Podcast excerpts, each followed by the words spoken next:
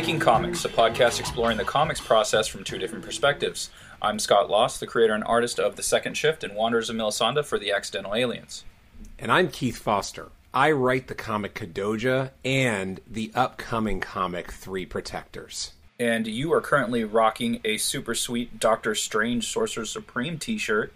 Yeah, cool. man. What is the cover? What number is that? Is that 40 uh, it, something? What does that say? 42. Doctor 42. Strange 42. 42. All right, you guys give that a Google and uh, that's yeah. the, the shirt Keith is wearing today. Yeah, give, actually, let me do a let me do a product endorsement that I have absolutely nothing to do with. Three months ago, Scott commented on that Secret Wars shirt that I had, mm-hmm. which is just a cover of Doctor Doom ten, and so uh, I believe it is is it T TeeFury or T TeePublic? I think it's T TeePublic that has this, but it's one of these sites. And like the coolest thing is, I guess Marvel makes so much money, they generally don't care, and I don't think DC cares either. So people are just taking old school Marvel comic covers and they are putting them on t-shirts. And the thing I like doing, especially when they do sales, which is like almost all the time, is you get like their quote super soft t-shirt, which is basically a ton of polyester, um, which I like. A lot of people hate it, but you know, fuck them. Um, and then what the great thing is, you get these dope ass comic covers. I mean, Marvel isn't making these shirts. I'm glad other people are. And uh, and the cool thing is, by them being on this super soft thing, they're also super durable. It doesn't shrink and it holds up really, really well. So you pay extra on the front end, but the good news is you get a T-shirt you can use for a while. So I actually dropped a, few coins on another T-shirt as well. So uh, yeah, man, I'll be busting those out. I just I just wanted to change up my T-shirt game a little bit, donate some things, bring some new things in. Nice. All right, so I am the, the, the host, quote unquote, today. So that means you are the one starting it off with your weekly business. So, what is the first thing on the list, my friend? The first thing I did was with three protectors um, off, you know, to Lance for his portion of the creative process and with me doing a lot of i'm really doing like administrative stuff for the kadoja kickstarter now i'm printing out address labels um, i'm getting the packing list ready that kind of stuff i still have a week or two to do that i decided that it was time to start writing kadoja volume 4 which oh, yeah. is what i did so um, i set a pretty um, big goal for myself which was, as mentioned on previous episodes of the podcast, I have laid out the scene skeleton. So I've laid out all the scenes. That's what I did first. Then I turned that into an actual scene skeleton because I did all the scenes by the thread, right? And that way you can see them from beginning to end. Then I basically shuffled the deck of cards so that I had this nice scene skeleton for the flow of the fourth volume of Kadoja. And now I'm writing the scenes. And the goal is a scene a day. Now I'm going to stop with the first issue and then hand that over to Will and and get Will going, and then we'll see what happens on the second issue. You know, I I know what's happening. I can write these scenes kind of on command, and um, so I I actually uh, to record this podcast, I stopped um, almost at the end of the uh, I think it's the fourth scene out of six. So hopefully within a couple days, I will be done with Kadoja issue one in actual like script format which I am I'm very excited about. So it's been it's been fun. It's been cool to you know incorporate a lot of the new writing stuff that I have learned through my classes. I mean, I I, I can't remember when I wrote volume 3 but I think I wrote volume three pretty early in the process of this novel writing expedition that I've been on. And so as a result, um, it is amazing. You know, like I'm proud of the first three volumes. I've said that before, I'll say it again. But it's really fun to come at it with like some new writing tricks and tips and just new writing knowledge. And the fact that I've read, you know, since I've written that last script, I've probably read I mean, easily a couple hundred comics and at least 150 novels. So then you add all the workshops on top of it. I mean, that's just experience that's under my belt, and it helps me approach scenes in uh, in interesting ways. And um, the the case in point that I wanted to bring up for the sake of this podcast, as I was thinking about it, is I wrote the first scene.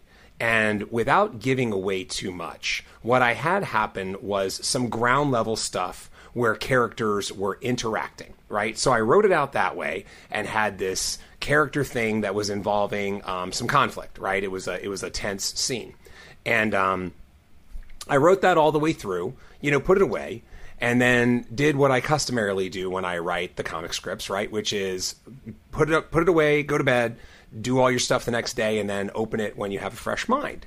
And then when I did that, um, I realized that there was something about the delivery that I did not like.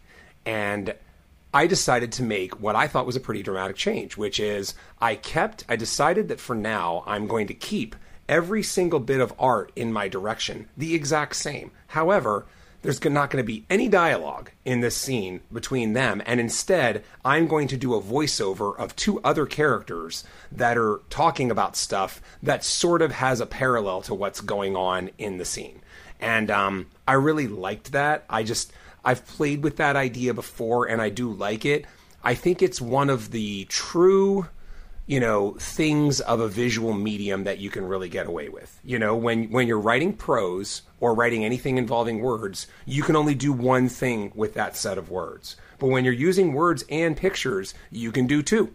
You know you can have two totally different things going on. And you know movies do this very well and I think comics do this very well. So once I got that second version of the scene, I was like, "Oh yeah, this is this is the money." It makes everything a bit even more tense, and uh, I think it makes the scene work so much better.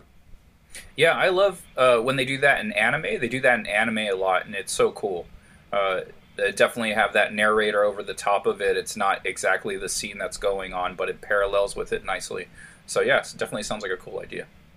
Yeah, I like it, and I, and I think for me, the thing that I realized is I had kind of wrapped up Kadoja um, Volume Three and I came into some technical issues on this. Um, if people, for longtime listeners of the podcast, they know that the letterer came back and said I had kind of, you know, done some things that were a bit wild. And so I toned those down so that in the final version of the script and comic, they're nowhere near as wild. So what is what I was doing for the first three volumes was I was using the television as kind of like the transition mechanism.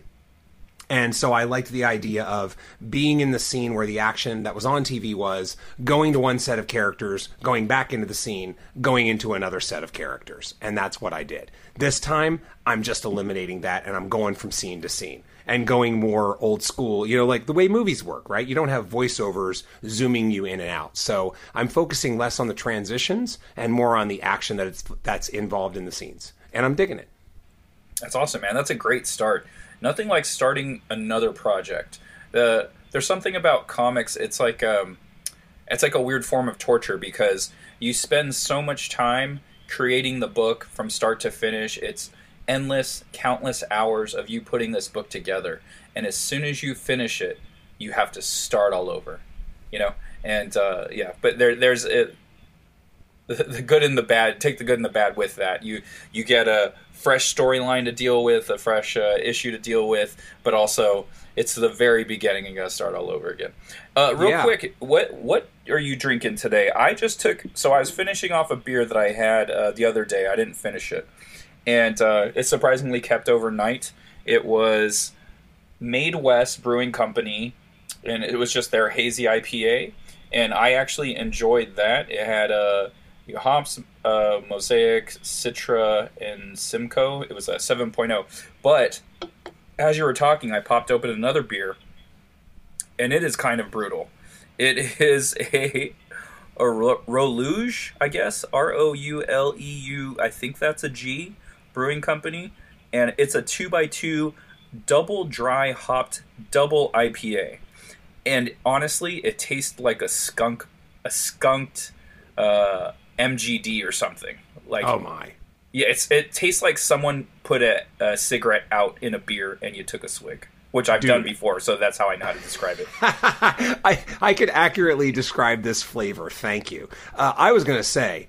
You made this motherfucking face when I was talking after you had taken a sip of that beer, and I'm like, I hope this is from the beer he's drinking and he's not recoiling from whatever I'm saying. Dude, it was it was one of the nastiest faces I've seen a human being make when sipping a beer, man. I mean, you push through it better just now because yeah. you know what to expect, but man, that was some face you made on that first sip of that beer. It is a rough beer and I will drink it because I do not like to waste. Yeah. Um, and and uh, I don't know how much you know. It's eight point five, so I'm definitely gonna fuck with it until the end of the, the can. But I'll yeah. never touch this thing again. I should have knew it was a bad beer. It has people bicycling on it. That's not going to be a good beer. Exactly. What kind of? I mean, like basically the only two beers I can think of involving cycling are that and Michelob Ultra. So I sort of rest my case, right? Yeah. Like, okay, so here's my shit. Uh, I'm drinking something called Shark Attack, Do that. Uh, hold that over to your right a little bit, so I can see your shirt and the can. like that. Uh, other side, other side. Other side.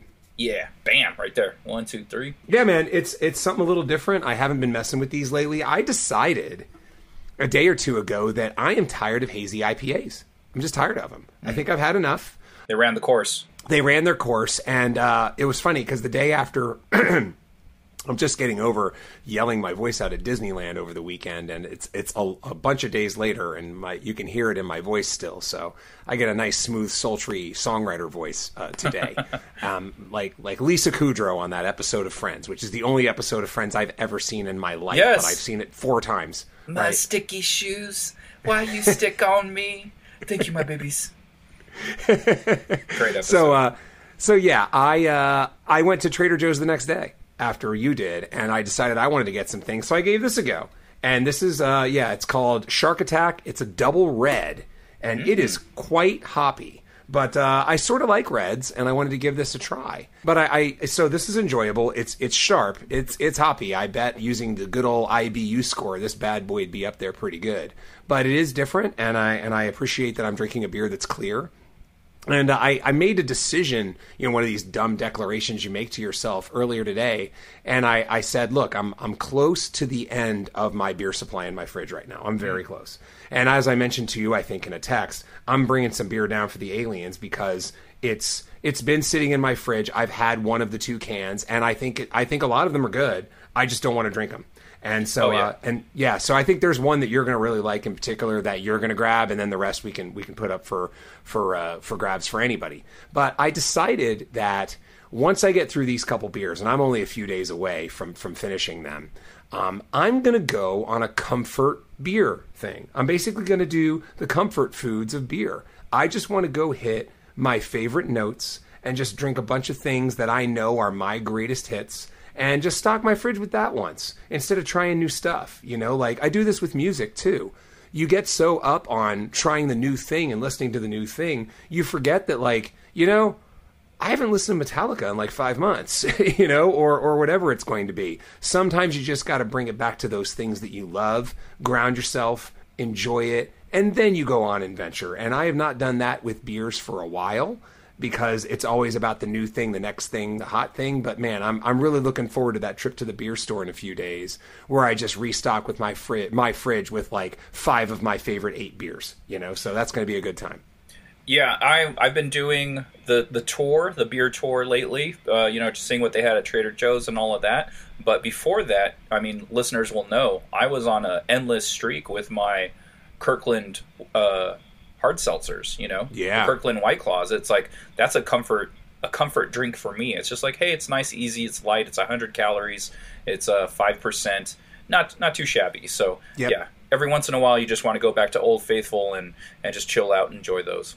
Yeah, exactly, exactly. S- speaking of MGD, I might even get one of those just to relive my high school days. I'm really, I'm really, really kind of ready to do that. So my so, uh, my uh, so the, when I started drinking, I was 16, and uh, we would we would get Mickey's Mickey Ultra. I think they were like little grenade looking things, M- Mickey's malt liquor, and then uh, yeah, yeah. And then uh, I graduated to MGDs for the longest time. I was doing MGDs, and then I like graduated again to Shock Top. Thought I was like, hey, I'm civilized now. I have I do Shock Tops you know, not trashing shock tops. I still I still get them to this day. They're they're one of those beers that it's like the equivalent to my Bud Light or something. You know, if Yeah. I just want like a, a beer to just sip on, I'll, I'll, I'll grab a shock top and uh, maybe a little orange. hell yeah, man. Um, yeah. So uh, I forgot where I was going with that. Anyway, all right. Let me get to my first thing here. Yeah, we were chopping it up on beer. That's what you yeah, talking man, about. and and we'll be we'll be talking more more beer this weekend. Uh, we are doing the free comic book day at SoCal Comics. By the time this airs, it'll be two weeks past. But uh, you know, I'm going to imagine we had a great time because when me and Keith hang out, it's always a great time. When I hang out with the aliens, it's always a great time. And uh, as mentioned, there's going to be a lot of beer involved. So at Yes, these uh, so SoCal signing events, I usually bring a cooler of beer. I sit on that because aliens they always forget their chairs, so I end up sitting on uh, my cooler, and just sipping on beers the whole day and just bullshitting with everyone. And you know, we sell some sell some books, sell some art, and it's always a good time. Yeah, man, let's get it. And and of course, in real time, this will just be a week from now. We'll have how we did. Uh, and, Yeah. and what kind of time we had at SoCal Comics. So yeah, man, looking forward to it. I've been prepping for it, and uh, let's get to your first thing. Yeah, and and you're actually uh, I was in SoCal yesterday, and you are uh, your table is right next to us, so we are good on that. So Fucking no- go. Yeah. no problem there. Okay, Yeah. so uh, the first thing off my list is I am in a groove with that last commission, that last pending commission that I have said over the last few weeks that I've been struggling with. Like I have the composition down, it's been approved. I just can't get through it for whatever reason. There's literally three characters in this composition, and uh, luckily one I just got in a nice groove on on her, and uh, pencil, penciled her out. I sent it to the client. He liked the look of her, and I inked it, and she is ready to go. So one out of three down. I'm super excited about that. was there a turning point in it? Was there a certain thing that that like a match that struck in your head where you were like, ah, that's it, I unlocked it, or was it more of like a like did you kind of work your way through it, or did you just get some moment of ins- inspiration where you realized, ah, this is what I need to do? It was definitely a working through it moment. I have been working on it for I don't know how long, and I just couldn't break through. But sometimes, so for you comic creators out there, there's just days where you have to push through. Like you're not feeling inspiration, nothing is clicking. Sometimes you just got to keep on working because you have deadlines. And this is one of those instances. This client is waiting for this to be finished. Um, luckily, I have a nice long uh, um, uh, due date. Like I don't, he doesn't need it until December. I told him I would get it to him by the end of the month. So I've shortened my my due date just because I want I want to be done with it. But I have more than enough time so uh, yeah, sometimes you just got to power through and keep working. And uh, eventually, it just clicked with that character. I was like, you know what, this this composition, her her her body position, um, her features, everything is just it's all coming up aces right now. And I'm glad I kept on powering through, and I was just able to knock it out one day. So. Um, yeah, that's that's pretty much my first thing. I have a. Luckily, you said you kind of have two things and one kind of minor thing. I only have two two minor things. So um, that was one of them is breaking through on this project. So I'm feeling good about it. Uh, I did all the line weights and everything, and then the next process, like after I finish these characters, the next process, am I going to try to use one of the aliens to color the cover, or I'm going to talk to? First off, I'm going to actually ask my colorist Joaquin if he can do this old school uh, noir uh, painting book novel cover like that style and uh, see what he says. If he can't do it, then I'll, I'll reference back to one of the aliens. Uh, Emily, she's she's did the watercolor on both my Wanderers and Melisande covers, so me and her work really well together. So if he can't do it, I'm gonna refer to her after that. Yeah, man. Doesn't Emily have like my favorite? Uh, God, what is the name of that? My favorite Bitmoji. Emily's Bitmoji is like dead on, right? I think I've seen it before. Oh yeah, Yeah, Yeah, It's, it's yeah, like, she's- it's like a spot on Bitmoji. It's like wow, this that really does capture her. yeah, it really does. She she has a really uh, good knack of drawing herself. Uh, she has a very good t- cartoon version of herself, and you see it, and then you see her like, oh, that's clearly you. Yeah, yeah, It's- Uh, it's pretty that's awesome. dope. That's dope. I did want to mention to your point about pushing through. The same applies with writing. You know, there there are many days because uh, you know when I'm writing new stuff, it's about a word count, right? It's just like I'm going to write this many words, and then if I want to stop, I want to stop. Or when I'm writing a comic book scene, it's like I'm writing this scene and then I'm done. That takes me ten minutes. Great. If it takes me four hours, well, I signed up to do the scene. But once I get to editing, that's when I, I just set the clock for an hour every single day.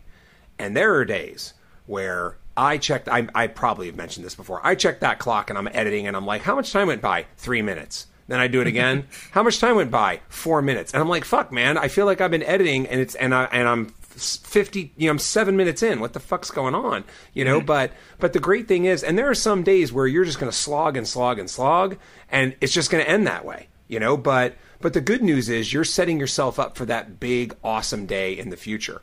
And there are there are just as many days that rarely happens. Rarely do I push through an entire hour of editing and then have have it not work. Now what I'll have a lot of time is like 52 minutes in, all of a sudden I'll get the inspiration. I'm like, oh, god damn it, I should have done this. And then I start doing that, and maybe I write more that day, and maybe I don't. But at least you've set yourself up and you've pushed through that problem and brought yourself to a better place. Exactly. And you you've learned to work through problems. Uh, you know, as opposed to just quitting every time you don't find inspiration. You can't do that. If this is something you're trying to do for a job, you have to push through. Even the days that you're not feeling it, at the end of the day, yes, this is fun, it's great, and it's, it's exciting to do, but it's also a job. It's it's also work. So you need to learn how to push through the bad times.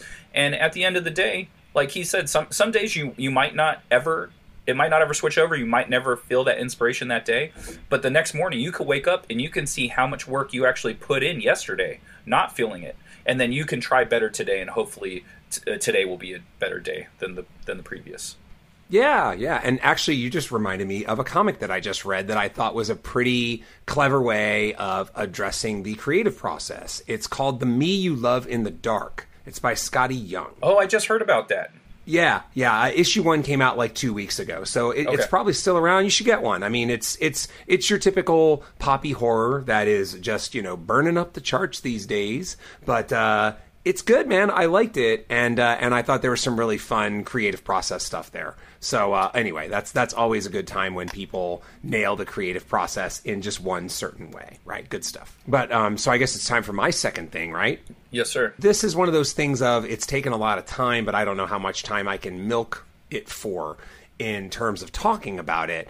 But you know, I, I've been I had that period where I kind of rewrote it and restructured the lead character, and now what what's happening is I'm getting into the real teeth of the novel, the real the real guts of the novel, I guess. Ahead of me, you know, like so I'm I'm currently on chapter, let me think about this, 4, okay? The chapters behind me, 1, 2 and 3 are rewritten right? It's kind of like I believe I gave this WandaVision example before, right? Where the membrane kind of slides out and turns the old thing into the new thing as the bubble expands or contracts, right? That's mm-hmm. very much how it is, right? Like the leading edge of the bubble is on chapter 4. Behind me, the first 3 chapters, they are the current version of the novel and I I think they're turning out really well. Ahead of me is the last draft of the novel, which I've already deleted some stuff on. In fact, I think two weeks ago I deleted about 10,000 words, and I felt like that wasn't even enough. But what I'm continuing to do is now as I attack these scenes, they're just getting reworked on the fly right? And so it's really interesting to go through these things and see what the scene looks like afterwards. It's very hard on the brain because I real I'm realizing a couple things. Number 1, it's very hard for me to keep track of what this draft of the novel is doing because I'm I'm now five drafts in. It's hard to remember what the fuck your current draft is and what you've said and what you haven't. And that doubly applies for things that are like those small little references you make, like a certain word choice, a certain reference. You're like, shit, man, is that still in the novel? Because if not, I really would have put it in here and then you got to spend five minutes searching your own damn novel for it. Maybe less if you're if you have your search terms down, but you're still struggling with what this new version of the of the novel is.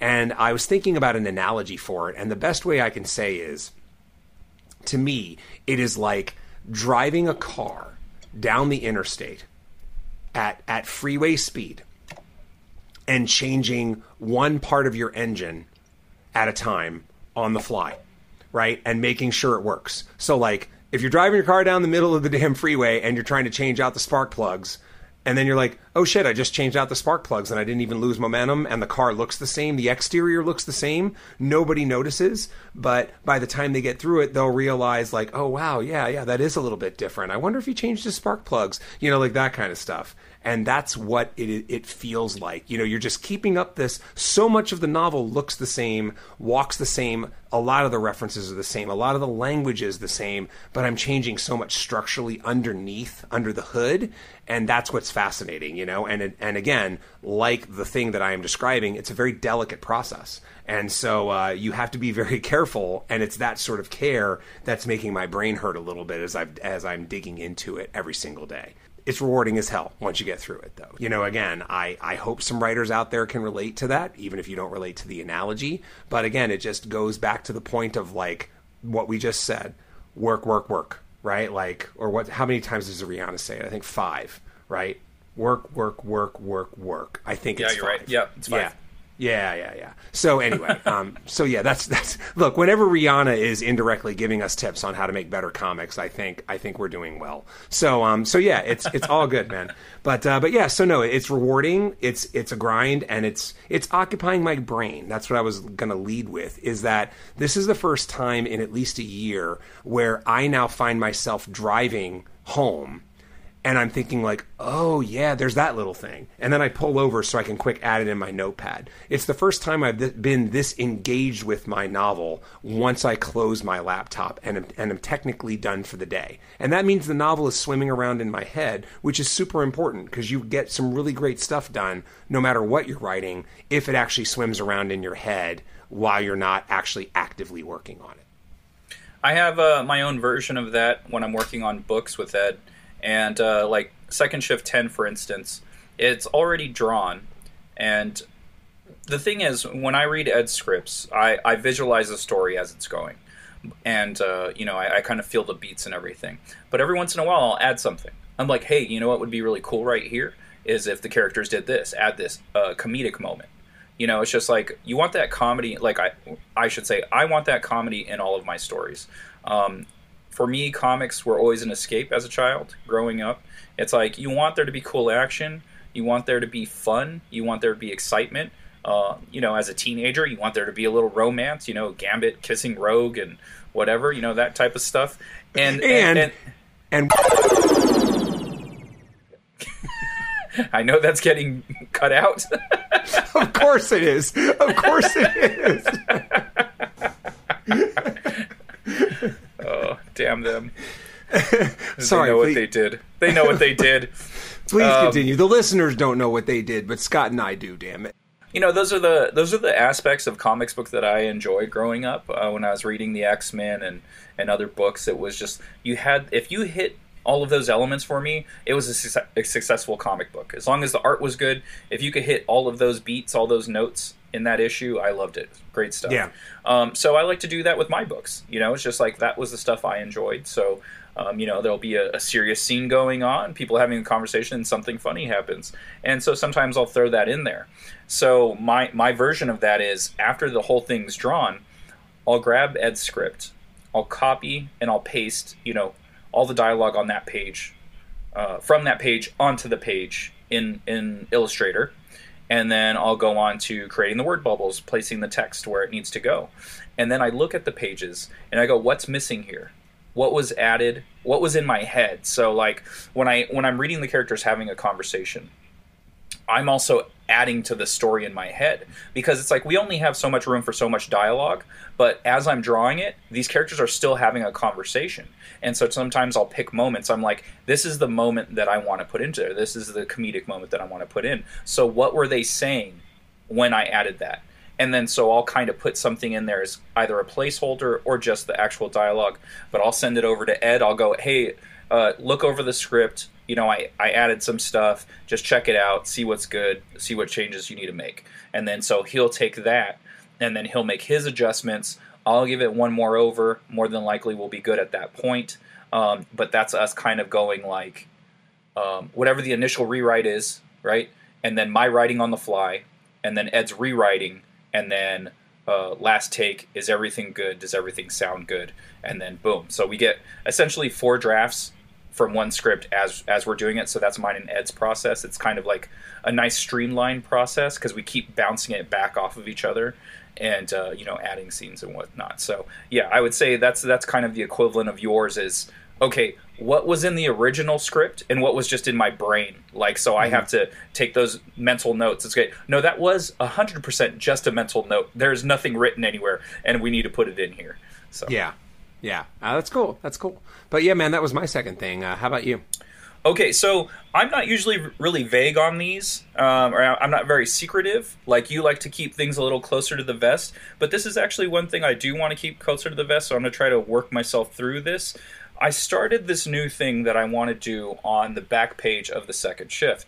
Um, I like to do either artist pinups or just like little comedic drawings that I do. You know, it's like I draw it in my normal style, but there's a comedy to it, and that's usually just kind of like a one page image. It's like kind of like a one page story or one image story, I should say, on the back covers.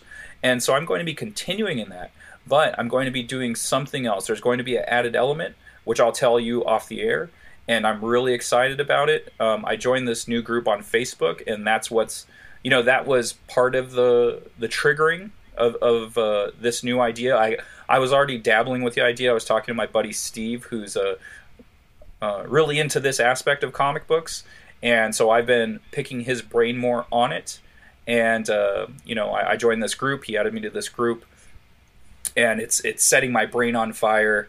Um, and uh, I'm creating these one one image stories on the back of the covers, and uh, that's what I've been doing. So after I nailed that that one character on the the commission piece, I said, you know what?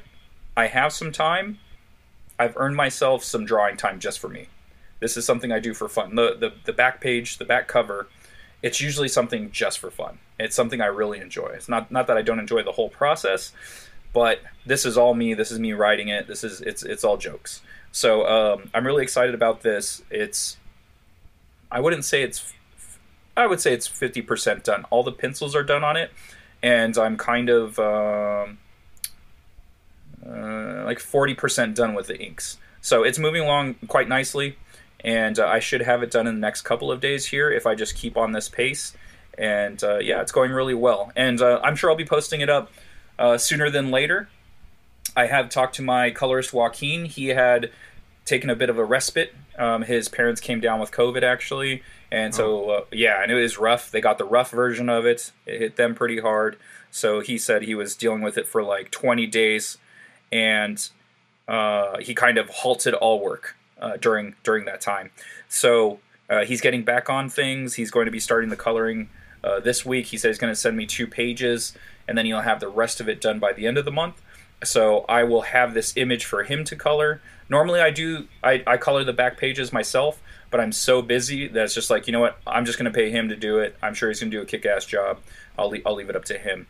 Um, so, yeah, during all this, during all of that, um, I'll have the whole issue done hopefully by the end of the month. Uh, and I, I got to letter it still and everything. So, uh, the, yeah, this, that's the process. Hell yeah, man! That's cool. That's cool. That's that sounds like a lot of progress. Yeah, it's it's going really great, honestly. Um, there's there's tons of stuff going on. I got some fan art to put in the back of the issue, which is super fucking cool. Um, it's always cool when people just draw your characters without without you asking them to do it. Yeah. Know? Yep. I'm with you. I'm with you. Yeah, that's something I'm going to really look to do for Kadoja Volume 4 to have those fun pages like we've talked about before. It's what I love about Infinite Kung Fu, the original comics, or Brian Michael Bendis' early stuff, man. It's just these pages of like riffing and talk about what music you're listening to or whatever you want to talk about. It's not important. What's important is I love that shit. And, uh, and I want to do that, and for Volume Four, I'm definitely going to. Um, so anyway, that's that's something that I get to look forward to because it's like to your point, it's like a fun little reward for me. You know what I mean? Um, but yeah, man, that sounds badass. So uh, for me, my I guess my third thing, which is the final thing before we get on to some other stuff here, is uh, you know, one thing led to another, and I decided that I didn't really like my website that much. You know, what I want is for people to land on a main page so they can check out the blog if they want.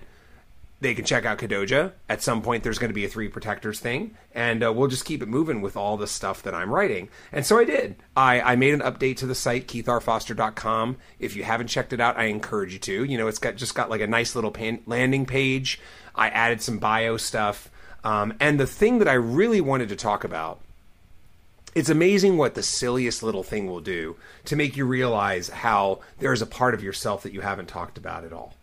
And um, I got a notification that this side project record I did called Ruckatron 2312 had one person share it. It was like this one person shared it uh, shared a track from Ruckatron 2312. It's this album called, I think it's on Spotify actually, if you want to check it out. It's called Futuristic B Boy Apocalypse.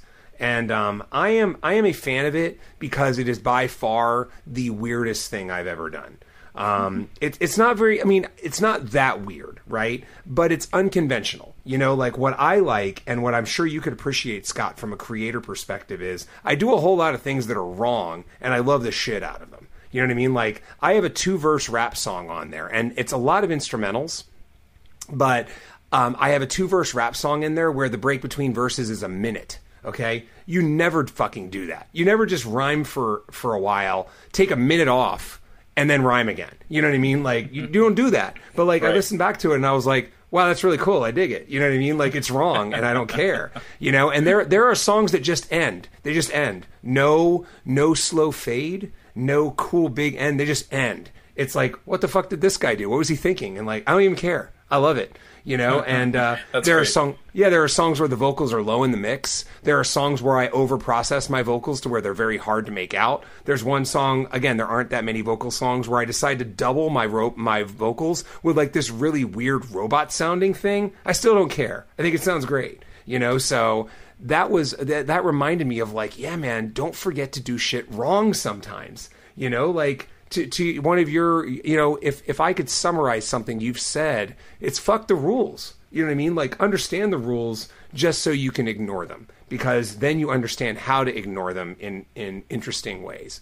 And, um, what that then led me to realize is number one, I don't think I've spent an ounce of time in my life promoting that record. It sort of happened at a busy time in my life. So I'm going to go back and, and just like you know, make a point of it every now and then, that kind of stuff. You know, like it's not even on any websites I have. You wouldn't even know I did it, you know, and uh, again, with a couple other people. So it was Ruckus from Big Pimp Jones and a dude named Walt. And so it's nice and strange. But more importantly, I realized that my music is not represented at all on keithrfoster.com. So something I'm going to do is it probably won't be up by the time that this episode airs, but I plan on making a cool like all the music I've ever done tile board on on a music page, and then people can just link to all of those records that I've been part of, which is like easily a dozen at this point.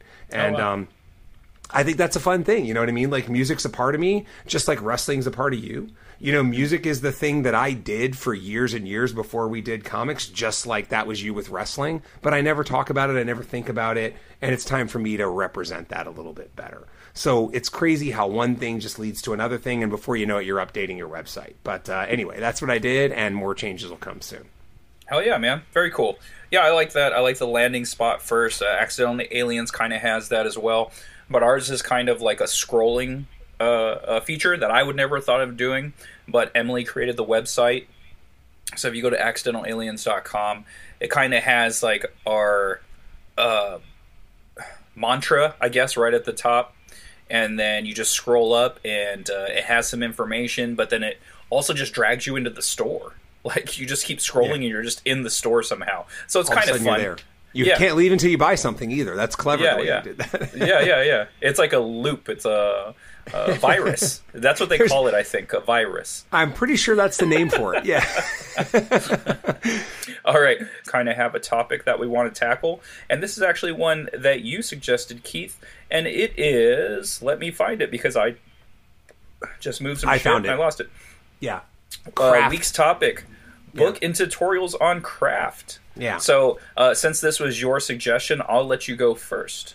Yeah. Okay. So in fairness for this one, Scott, I feel like this is such an obvious choice that I feel like we can have an open dialogue on it. So yeah, how many do you have? I sort of have two plus this one I'm about to bring up. Okay, I have Mine are all tutorials. Perfect. And uh, so I have one, two, three. I have five suggestions. Woo! Okay. Why don't you go first then? Because I really only have three. Okay. Um, so I'm going to go with two art channels to watch. Number one is David Finch. I might have mentioned this on this cha- uh, on this podcast before. David Finch uh, gives great advice, and he really walks you through everything that he is doing. So uh, definitely give him a look. His he's he's a fantastic artist. He's been around since the '90s. I believe he started with Top Cow. He's moved around quite a bit. He's worked for DC, um, but his YouTube channel uh, is I believe it's just David Finch. So look up David Finch. And uh, yeah, great tutorial channel. He does live chats on Monday. I think he calls it Monday Night Draw. Uh, that's a nice wordplay if you're a wrestling fan because of Monday Night Raw. Um, so, but he does Monday Night Draw, where I believe it's his wife. She answers questions from the chat while he draws, and uh, it's usually uh, some character or whatever that was suggested, um, or it's a commission he's been putting off or whatever, or just needs to work on that. Who's to say he's putting it off? Um, but then there's also videos where he is drawing and he does a dub over and uh, you know most of it is in real time he'll fast forward certain things but he will also just keep it at regular time so you can see his technique and how he's forming certain muscles body structures etc a really great channel i love putting that on in the background while i'm while i'm drawing it's great to listen to him like listen to vets talk about art is is so invaluable to me like i i i love hearing that stuff and uh, it's a great channel Nice, nice. So my first recommendation is going to be the thing that I mentioned that was pretty obvious. And guess what? It's the name of this podcast. It's Making Comics by Scott McCloud. Um, that is, he wrote, he did three, okay? And because the 9% alcohol is hitting me, and because I don't want to like switch Scott off uh, Skype and just go search for what the other two are, trust me, he did three. And they're all amazing. But Making Comics is where it all started and it is an absolute wonderful text on just it's is it going to teach you stuff it might it might indirectly it's not meant to teach you stuff but what it does is it reminds you of what you can do with the comics medium and so you know it's it's one of those books where no matter how many times you revisit it it's always to you're going to be, you know, one of my favorite phrases in the universe is a man can never stand in the same river twice, or a woman, because that person has changed and the river has changed, right? Like that, I think that's an old proverb from one of the Greek philosophers. And so I think making comics as a book is one of those um, books that really, really drives that home because you can read it now and you can read it in a year and you're going to be a different person in a year. And so a different thing is going to hit you and you're going to know more and you're going to understand more. So that is a great book to just keep handy. I have my copy right over there, just for picking it up, thumbing through it, and just reminding yourself what an awesome medium comics are. You know, I I have said many times, and I'll continue to say, comics are like the best medium. Okay, they're not the medium that makes people the most money, but they're the best. And uh, just keep on rocking that, man. You know what I mean? Like I, I, have said that before to people, to everybody listening out there, man. Really appreciate you're all out there making comics, man. That is the best thing. You are using a killer medium to tell stories. And a book like Making Comics is only going to help you explore that medium even more and maybe push it a little bit into a direction that you want to take it. So that's my first recommendation The Three Books by Scott McCloud. And the very first book was Understanding Comics. That was actually published in 1993. Making Comics was published in 2006. And then the last book is called The Sculptor. So uh, I, don't. Oh, I thought he had no. He has one about the digital age of comics, but I can't remember what it's called. Oh, and you're right. Understanding more. comics is number one. Yeah. Okay. Um, nine percent alcohol, kids. Yeah. There you go. Reinventing comics was 2000. Uh, 2000. That's the one. That's okay. the one. That's that's digital age focused. So yeah, Got that's it. good. Understanding yeah, yeah, comics, making the, comics. Yeah, I mean, making comics again is a bit more creator focused. So actually, I'll hold that as the number one choice. Um, and again, because that's the one that I keep handy. But uh, all three are fantastic, and all three are going to teach you something every single time you pick them up. Yeah, hit up uh, eBay or or Amazon. I'm sure they'll be very cheap there. Uh, very or reasonable. your library. Yeah, oh, they're, library. They're, Dude, oh. they're they're in damn near every library in the world, as far as I know. So yeah, you can you can find them in your local library more likely than not. Perfect. Um, the second art channel I want to uh, advertise here is uh, Proko, P R O K O. He is actually San Diego based from uh, Accidental Alien Tristan told me. He goes, Hey, did you know that guy's from San Diego or in San Diego? So that was kind of a trip. Um, a lot of people, if you're into the arts and you're on YouTube, you probably know who Proko is. And he does a lot of tutorials, and he actually has a ton of people on his channel all the time uh, showing you different ways to do art, like different kind of mediums and, and stuff like that. I just saw one recently that had Ryan Benjamin on it from uh, Wildstorm fame. And uh, so he was doing comic book art on there. So, yeah, just tons of different art available figure drawing, lots of figure drawing, breaking down hands, feet, body parts, etc. Uh, take a look at Proko uh, it's a huge channel, and uh, very cool to know that it's in San Diego, San Diego based. Hell yeah, man. That's very cool. And so for my second thing, I'm actually going to hold up the book because I got it right here. It's called The Only Grammar Book You'll Ever Need. And uh, so, you know, any any writer, you're going to need your couple books that you keep handy all the time. You know, a lot of people swear by elements of style, um, but there's been a wave of books out in the last, you know, however many years that have really gone against like the stuffy, you know, wine sipping nature of elements of style, right? And so, uh, and this is one of those books. I this is my personal favorite in terms of grammar books. I've bought some other ones because they're they always come from a different angle. And there was one that I bought recently where it, it, it was talking more about like prose and stuff but it almost got like a little too cute for its own good. You know what I mean? Like it renamed stuff. It was kind of like, well, this is the heart and this is the bone and this is the thing. And like, just tell me what the fuck you're gonna say. You know what I mean? No. Like you don't you don't need to rename it. You know? Yeah, I don't like that. Um, like now now I have to memorize a whole new set of terms on what you're trying to tell me. Like just tell me what you're gonna tell me. You know? Right, and But- then no one else that has uh, heard or read that, they don't know what the fuck you're talking about. Exactly. You pick up a book and you're like, heart. What the fuck does that mean? You know. So um, anyway, this this book, the only grammar book you need, you can see here, Scott. It's pretty slim and it's a nice little handy reference. And and I know you're probably thinking, hey asshole, like that's for novel writers. No, it's not. It's for everybody. There are definitely some things in here that are novel specific, but we're talking about things. You know, I'm just going to go through the chapters here. Okay, um, finding the right words, parts of speech, uh, basic sentence structure, verb varieties, pronoun problems, or to quote Daffy Duck, pronoun trouble, um, punctuation and Sounds style. sounds like tw- 2021. Yeah, exactly. Exactly. Writing better sentences, avoiding common errors, writing and revising, you know. So so there are so many great things in here that apply to all levels of writing, not just novels even though obviously novels are 100% of the application, but it is I'm a grammar nerd, man. It is critical to have good grammar. You know, like I, I'm probably a bit of an ass because I bust on my kids for grammar sometimes, and I'm just like, you know, y- you would be amazed at how much you undo if you make some basic grammar mistakes in terms of presenting yourself. So, like, maybe it's not even for writing. Maybe it's just for the general presentation of yourself as a human being. Make sure you know your grammar, man. And um, and a book like this helps a ton. It's a it's a fun little handy reference. It's not fuddy duddy, and uh, it explains stuff very well and very clearly.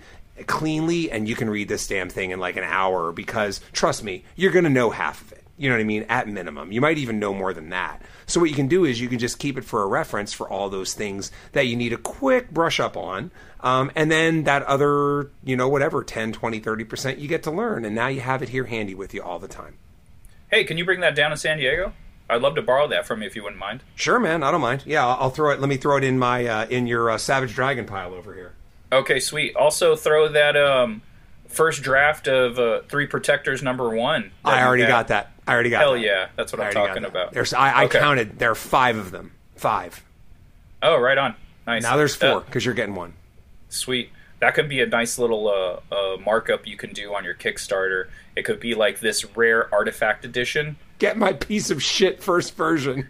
Dude, no, you no kidding. That that shit will fly right off. Can I call the tier piece of shit first version? Yeah, you totally could. that would be amazing. I, might bet you people would that. buy it. I might consider that just as a ruse. Yeah, piece Oh, of shit first version. Um, all right. Anyway, so what, Yes, what else you got? Super man? rare. Okay, Yeah. so that was you. You just had those two, right? Yes. Uh, no, I have one more. One more. Okay, okay, okay. All right, so I have uh, one, two, three.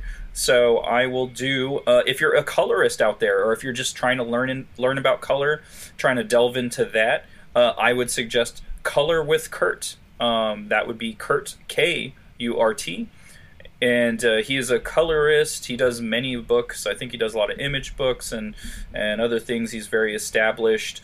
Um, but he's he shows you the whole process. He'll color a full image with you watching. You won't fast forward nothing. You got to watch all of it. So it's a very useful channel. If that's the the area of expertise you're trying to delve into, uh, I suggest Color with Kurt on YouTube. Hell yeah, man, that's cool. And uh, and so my last thing is going to be a book that it's not a craft book, okay? But to know me is to know that I anybody like Scott who who has had any sort of sports discussion with me knows that I'm dipping into numbers quick, man. I love the shit out of numbers. I love stats. I love what they can tell you. Um, I'm not like a numbers, uh, you know, slave, but uh, but I do love me some numbers, and to that extent, numbers data mining. There's a fascinating book out there called uh, Nabokov's favorite word is mauve, and what it does is it data mines a lot of the great novels ever. So like, there's a whole chapter on adverbs. And uh, because you know to to know writing is to know that adverbs are generally the devil. Because what you don't want to do with adverbs adverbs are be- basically a lazy way of something of saying something that you could do better with a better verb right? So if you say he walked rapidly you sure he didn't just run? Did he jog did he sprint you know like you can you can do that better and so, um, so this is an entire chapter. I think the first two chapters may even talk about not just adverbs, because adverbs are are one are a certain type of thing, but adverbs that end in ly. And it ranks authors of, of classic authors based on how often they use the adverbs ending in ly, and that's like the first chapter or two. And then what it does is to the to the book's title, it data mines to see what words authors really love. So these are people that have gone through like tons of novels, done a word count and a word identification, and then graphed all that shit. And uh, you can find out some really interesting stuff, man. It's it's fun.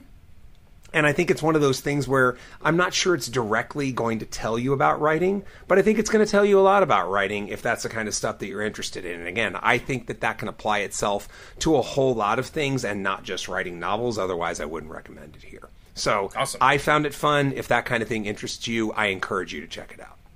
Sound that's very cool. Um, okay, so the last two that I have, I'll, I'll uh, let's see. I'll, I'll, leave that one last. That one's just good fun. Um, panel layout, construction, and flow YouTube channel. It's a strip panel naked. S T R I P. Panel naked. Strip panel naked. He breaks down the flow of pages, how panels are laid out and constructed, um, the flow of dialogue. He breaks it down in such a brilliant way. It, it makes you go, are they really thinking this hard into it? Because the way he explains it, it really does make it every single thing that they do on the page seems intentional, and it's very nuanced, and uh, it makes me feel like a hack because I'm like I'm not putting that much thought into it. This guy is breaking everything down, and I'm I'm not doing any of that shit. So um, I think it actually helped me in my process. So when I look at pages, watching channels like Strip Panel Naked and all these other guys and and uh, listening to artists uh, on YouTube or, or YouTube or podcasts, reading interviews, you just start gathering all this information.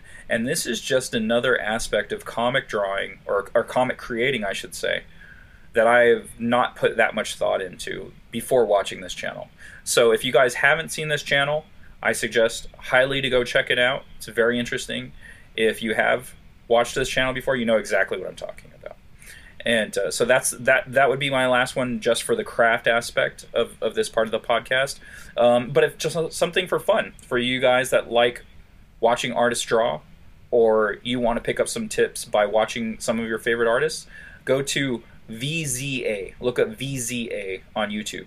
And so he commissions a lot of artists, and he essentially records them drawing, and he posts those videos. And uh, he also has been doing a thing where he'll watch Jim Lee's channel, which is Jim Lee on um, Twitch, I believe. He does a Twitch channel, and then he also adds that to YouTube. What he does is he takes the two to three hour video where Jim Lee's just kind of hanging out and bullshitting with the chat and also drawing. He cuts out all the bullshitting and the chatting and just com- compiles all the drawing into a quicker video. So mm. a three hour cha- uh, three hour video turns into a twenty minute video of just Jim Lee drawing. So nice. it's super badass. So if you're into that, uh, go to VZA on YouTube. More importantly, it sounds like he might be uh, an honorary member of the Wu Tang Clan, right? There's the RZA, the GZA, and now the Visa.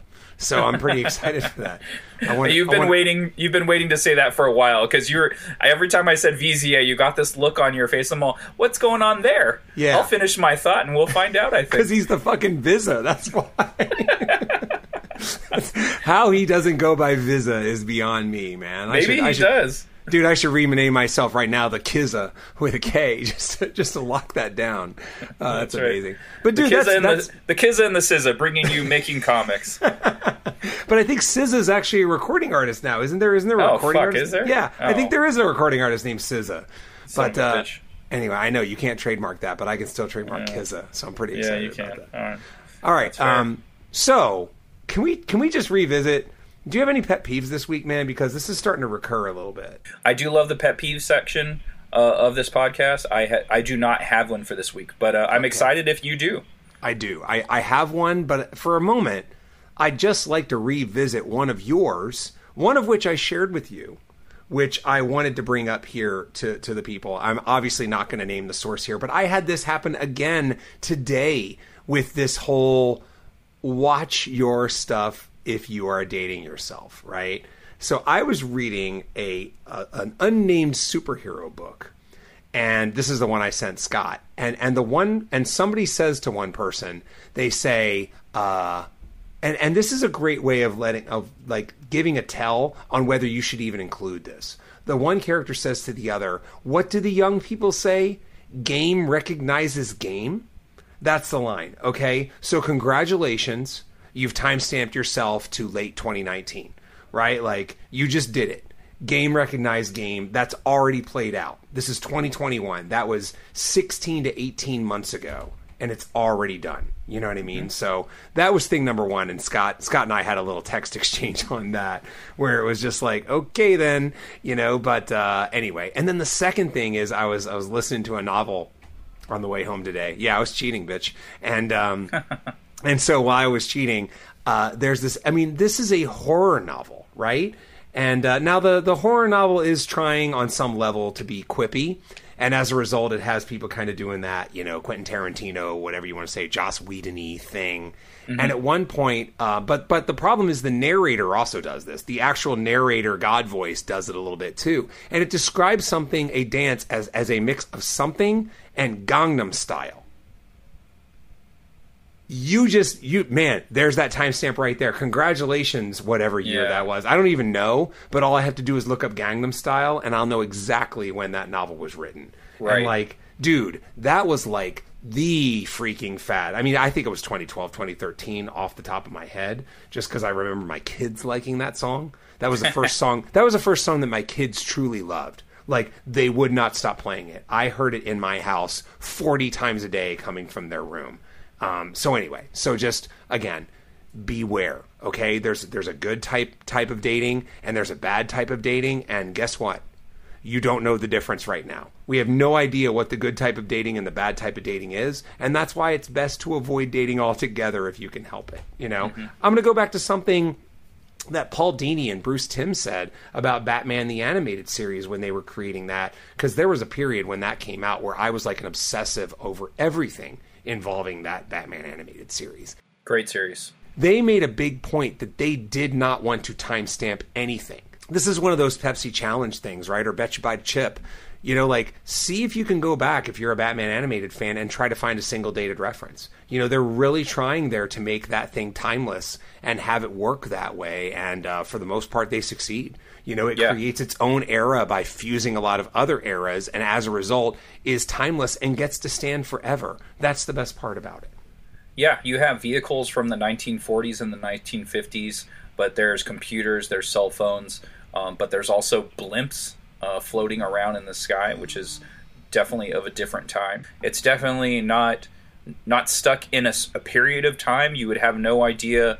Uh, I mean, the initial look when you see all the vehicles and the guns and and how people are, you would think the 40s and the 50s, but then you just you I don't know. You see the vehicles, the technology. You're like, wait, nope, that's that's not right. Um, I don't I don't know what that is. Um, and you were correct. It is 2013 on the Gangnam Style. Yeah, yeah. See, that's what happens. So give me one second. We're going to do a little experiment here.